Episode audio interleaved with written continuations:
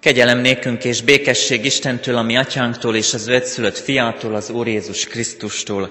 Amen. Sok szeretettel köszöntök ezen a mai reggelen minden kedves megjelent testvéremet. A 185. dicséretünk egyetlen versének éneklésével készüljünk a mai áhítatra, amit végzős diákunk Tóth Luca fog tartani, fogadjuk őt szeretettel. Az ének után álva maradunk, úgy imádkozunk és hallgatjuk meg Istennek igéjét. Krisztus feltámadott, kit halál el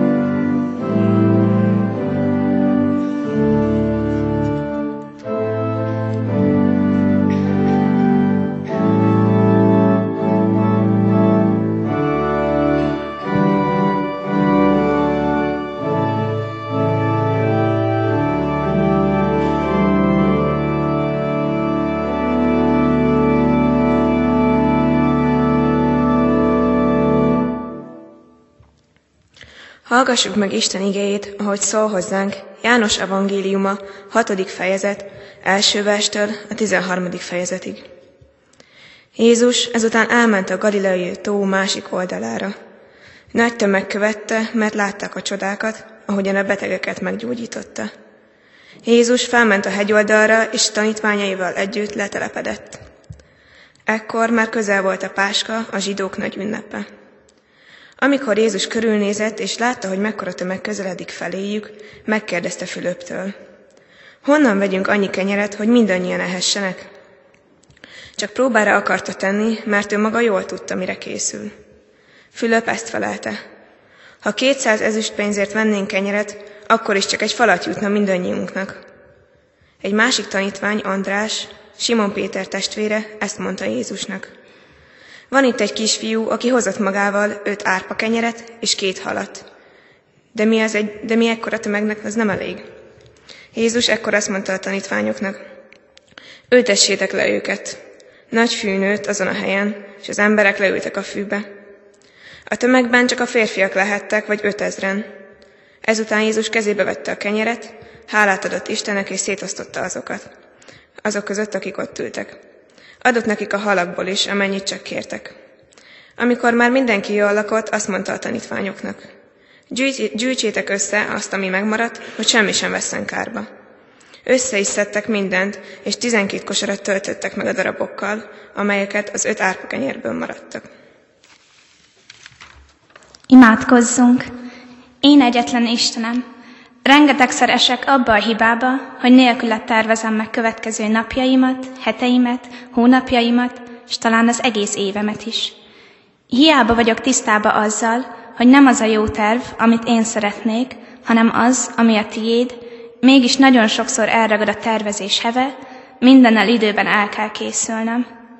Ilyenkor sokkal inkább kérdezem ki emberek véleményét, mint a tiédet, atyám.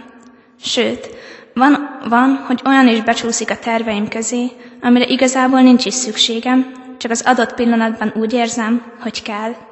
És már is tervbe van. Ez igencsak eltántorít a céltól. Eltántorít attól a magatartásformától, amit gyermekenként kéne napról napra követnem. Nem azért, mert szabályokhoz szeretnél minket láncolni, hanem sokkal inkább ígéretekhez és áldásokhoz. Te nem beleszólni szeretnél terveinkbe, hanem jobbá tenni azt. Te nem parancsolgatni szeretnél nekünk, hanem együtt végig menni az úton, ami hozzád vezet. Ezen az úton viszont csak akkor juthatunk boldogan, ha téged követünk, és nem saját magunkra, más emberekre hagyatkozunk, tervezgetünk velük. Nem, mások, nem másokra várjunk annak érdekében, hogy történjen velünk valami jó, hanem álljunk a sarkunkra, és merjünk magunkat a te és gondoskodásodba helyezni. Ne féljünk attól a nyugalomtól, békességtől, aggodalommentes élettől, amit te kínálsz fel nekünk a terveddel, csak azért, mert zavarna minket az, hogy nem lehetünk teljesen a magunk urai. De nem csak azt tetszik sokszor számunkra, ha mi, ha mi nem tehetjük azt, amit akarunk, hanem szeretjük megmondani azt is, hogy a körülöttünk lévő embereknek mit, hogyan csinálhatnának jobban, azért, mert mi úgy hisszük, jobban tudjuk.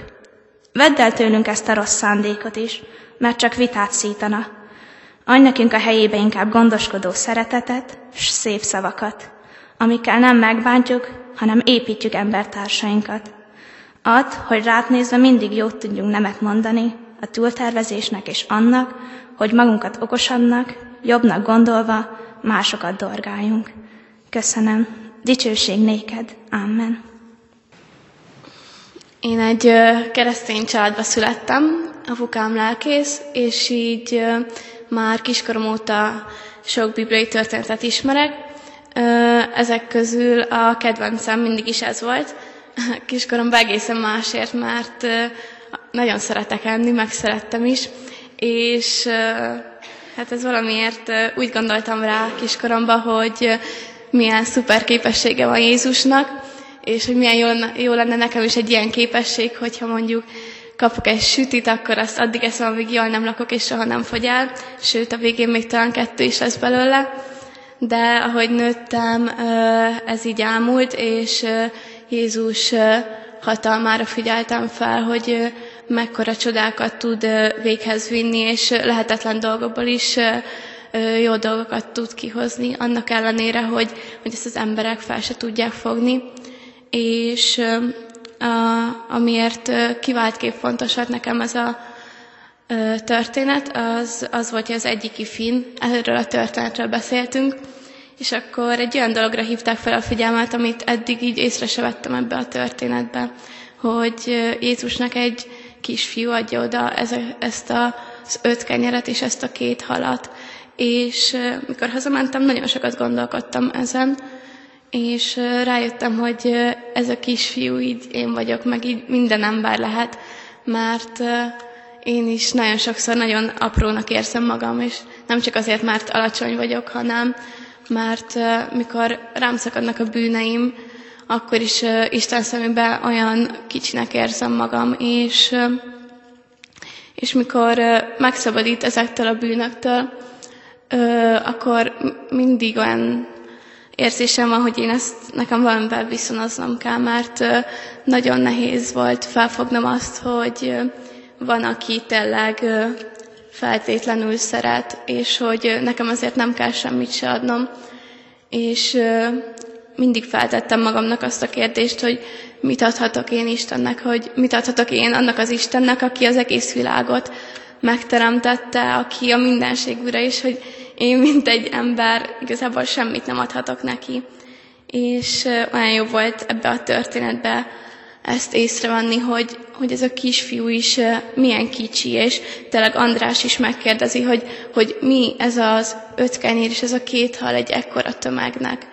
és tényleg semmi, de Isten az én életemet is hatalmassá tudja tenni, úgy, ahogy ebből a, ebből a kevés ételből 5000 férfi tudott jól lakatni, mikor nekik hatalmas étvágyuk van, és tényleg az én életemet is ilyen hatalmassá tudja az ő ereje által tenni. És ehhez csak annyit kell tenni, hogy, hogy tényleg odaadni, amink van, az egész életünket teljesen. És ez számomra nehéz volt, mert sokat imádkoztam azért, hogy Isten vegye át az irányítást az életembe, hogy tényleg ő általa tudjak élni, de valahogy nem történt változás az életembe, és nem értettem, hogy ez miért van. És arra kell rájönnöm, hogy nem csak imádkoznom kell, meg nem csak akarnom kell, hanem tennem is kell érte, hogy változtatnom kell az életemen, hogy tényleg mindenemet le kell eléraknom, hogy nem csak a hívő énemet, hanem rossz dolgokat is, a hibáimat, a bűneimet, akármilyen nehéz is tőlük megválni, mert ezek már szokásokká váltak, és de bízni kell benne, hogy, hogy ő tényleg jó dolgot tesz az életünkkel, mert azért küldte el Jézust, hogy megszabadítson ezektől a bűnöktől, és hogy ne kelljen nekünk cipelni, és nincsen rájuk szükségünk, hanem csak megnezítik az életünket. És, és bízunk el abban, hogy, hogyha rábízzuk az életünket, akkor, akkor csodálatos dolgok fognak velünk történni. Mert ez a kisgyerek is óriási bizalommal fordult Jézushoz, egy idegen emberhez, és nem tudta, hogy mi lesz, de ő átverekedte magát a tömegen, és, és odatta neki, amilyen van. És ehhez óriási bátorság kellett szerintem, hogy kimerjen állni a hatalmas tömeggel, és azt mondani, hogy igen, nekem ennyim van, de azt odaadom neked, Uram. És én hiszem azt, hogy minden ember életével van célja Istennek, hogyha rábízzuk, és, és hiszem azt, hogy minden ember életével csodát tesz hogy nem, hogyha rábízzuk az életünket, akkor nem lesz felesleges életünk, nem lesz rossz életünk, hanem mindenbe meg fogjuk látni Istent. Hogy, és hogyha nem is tudjuk, hogy mi célja van, minden mindennek van oka, és mindenből jót fog kihozni, még ha mi ezt nem is tudjuk, még a rossz dolgokból is. Amen. Menjél, atyánk, engedd meg nekünk, hogy gyermekeid lehessünk. Azzal a hittel mehessünk oda hozzád, hogy öt kenyér és két hal elég ötezer embernek, ötezer férfinak, ötezer éhes férfinak. És ne féljünk attól, hogy kinevetnek bennünket. Ne féljünk attól, hogy lenéznek minket. Ne rettenjünk meg attól, hogy kiközösítenek. És attól sem, Urunk, hogy azért, mert mi hiszünk benned, hiszünk a Te kegyelmedben, a te lehetőségeidben, amiket bennünk látsz, amit velünk meg tudsz cselekedni. Ezért ne gondolja rólunk feltétlenül a világ azt, hogy mi bolondok vagyunk, de a te kedvedért, a te kegyelmedért, Urunk, még ezt is örömmel vállaljuk.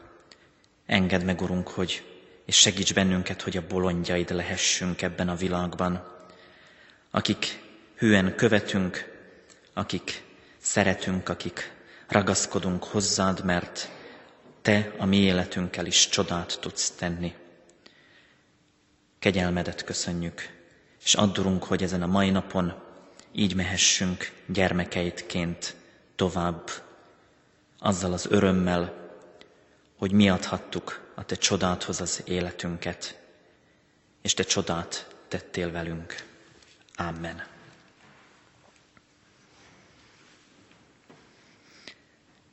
Mi, atyánk, aki a mennyekben vagy, szenteltessék meg a te neved. Jöjjön el a te országod, legyen meg a te akaratod, amint a mennyben, úgy a földön is. Mindennapi kenyerünket add meg nékünk ma, és bocsásd meg vétkeinket, miképpen mi is megbocsátunk az ellenünk vétkezőknek.